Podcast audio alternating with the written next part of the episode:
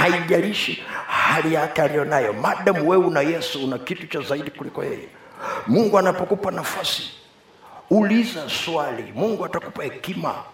Ukishaona unaogopa kumshuhudia mtu uwe na uhakika nguvu za mungu zimepungua ndani yako. Unajuaje? Kwa sababu matendo moja nane inasema nanyi mtapokea nguvu akiisha kuajiria juu yenu roho mtakatifu nanyi mtakuwa mashahidi si swala la kuhubiri kila aliye naye mwana anao ushuhuda. Kwa hiyo kama una yesu ndani una kitu cha kusema. Una kitu cha kusema. Wacha watu wengine tunazungumzia juu ya wanaume wenzetu. Kwa sababu sasa fikiria wakiletwa wasichana kukushuhudia wakaleta wasichana kwenda kushuhudia tajiri watu wataanza kuleta shida. Na mke wa yule tajiri huwe na uhakika atafukuza yule msichana kwamba wachana na hii mambo ya kuhubiri hapa. Lazima anamfuatilia tu huyu mume wangu anamfuatilia mume wangu. Kumbe inawezekana yule msichana akapata nafasi ya kumshuhudia yule baba na kuna mtu mwingine yeyote mwenye ujasiri. Tukienda pale ni kutafuta hela. Siku moja nilikuwa bungeni na nikawa nazungumza na wabunge na wafanyakazi wengine walikuwa pale. Sitakutajia mwaka ilikuwa lini imeenda mara kwa mara wakati naongea nao. Alafu nikasema mnakaa miaka mitano bungeni una jirani yako hamjui yesu. Umaye kufikiri mkifika ng'ambo nyingine alafu agundue kumbe umekaa bungeni ulikuwa jirani yake miaka mitano. Hujasema hata siku moja. Habari za yesu uliye naye na tumaini ulilo nayo. ni kama mai kufikiri hicho kitu. Kwamba mwenzako hajui. Hajui kwamba una kitu.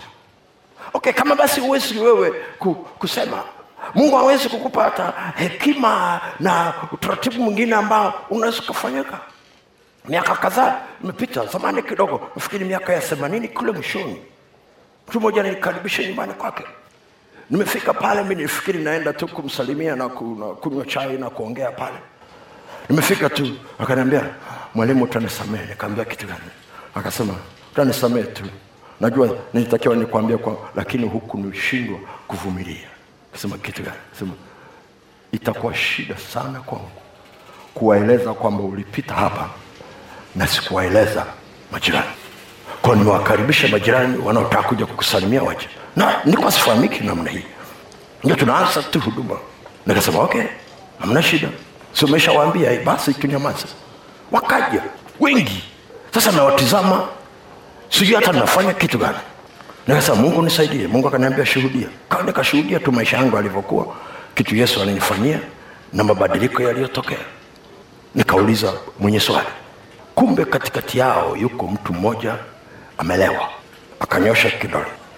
Akasema mwakasege hivi mtu kama amelewa anaweza kuokoka ku, ku, ku, wenzake wakaanza kumfokea kwa sababu walifikiri natania lakini roho mtakatifu alinisemesha kitu tofauti.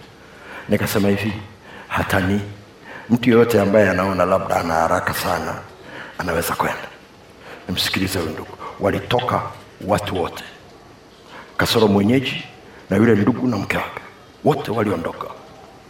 Nikabaki naye nikamsikiliza nikaambia unataka kuokoka? Akasema hey.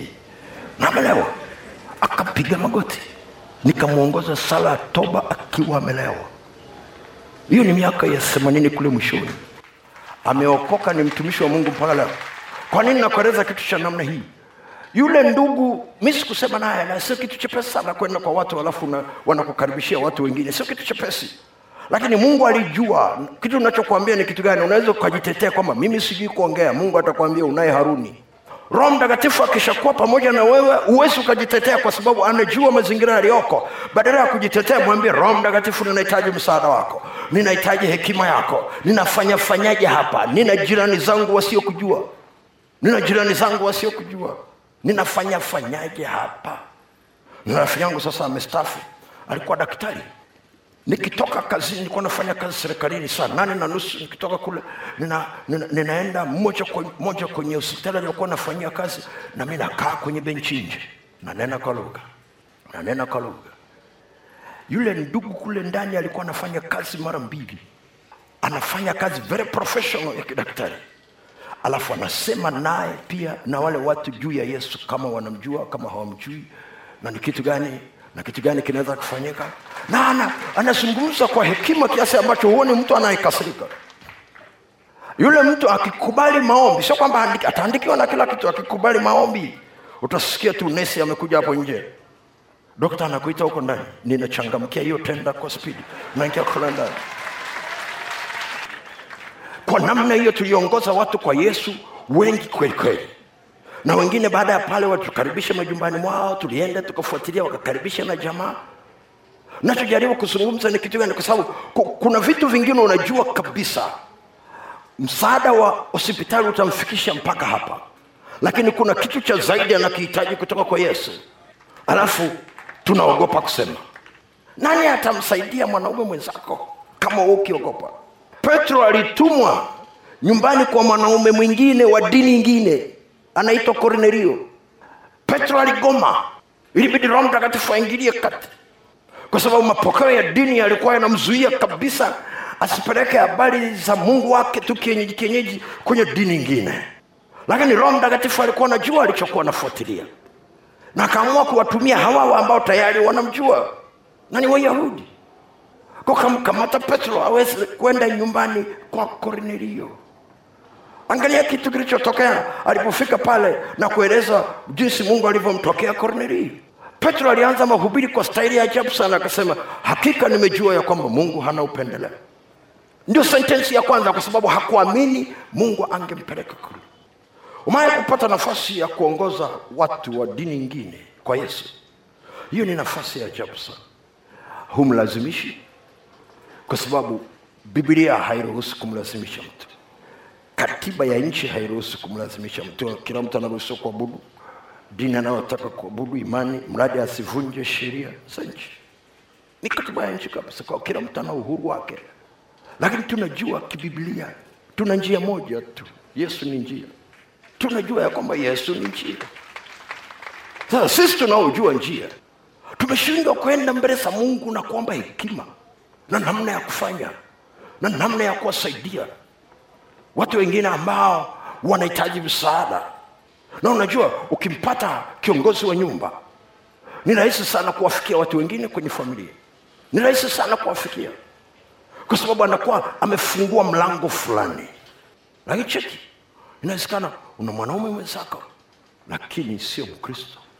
Cheki mara ya mwisho ilizungumza naye lini habari za yesu na mazingira ambayo hayafanyi mgombane kwa sababu uwezekano huo upo. Kwa sababu mungu hakupi uhubiri leo na kuhubiri kwako kufunga mlango. Anataka mlango ukae wazi. Kesho afungue tena. Kesho afungue tena. Kesho afungue tena. Mungu anapokuletea watu. Kuna watu wengine wameokoka wamepitiliza kiasi ambacho ukiona mtu wa dini ingine unakaa naye mbali. Unakaa naye mbali. Kwa shida ipi? Kwa shida ipi na marafiki wengi ambao sio wakristo wengi. Na wananijua mi nani. Na unaweza ukashangaa wanavyotaka maombi. Na si walazimishi tutazungumza tutaendelea kuomba. Alafu uta, utaona tu mmoja mmoja baadaye. Sasa namtaka huyu yesu ndio nampata. Namtaka huyu yesu ndio nampata unaenda hatua nyingine ya kumsaidia polepole usiende kipendwa. Si unajua ile ya kipendwa? Ya kipendwa unataka kila kitu kiishe tu saa hiyo hiyo unamvuruga kiasi ambacho hata akirudi nyumbani kwake hapokelewi. Kwa sababu amemwambia lazima ukiri lazima ukiri. Lazima ukiri ya kwamba yesu ni bwana la hujaokoka. No yesu ana wanafunzi wa siri mpaka leo. Wapo. Kama walikuweko kwenye kipindi kile wakina nikodemu wanaenda siri kwa siri kama walikuwekwa wakina yusufu wa arimadhia kwenye uongozi wa mji uwe na uhakika mpaka leo yesu anao tulikuwa arusha alafu msichana mmoja wa dini ingine kaja kwenye semina kakoka na ndo anaingia form 6 jumatatu akanyata akaja ofisini akawakuta wenzangu pale. Akasema mi nimeokoka kwenye semina hili sikuwa mkristo. Akataja dini yake. Alafu akasema hivi nimekuja kuuliza huyu yesu anaweza akafanya huu wokovu? Siri wakamuuliza kwa nini? Kwa sababu baba akijua haendelei kunisomesha shule. Haendelei kunisomesha shule. Nilikuwa nauliza huyu yesu anaweza akanitunzia siri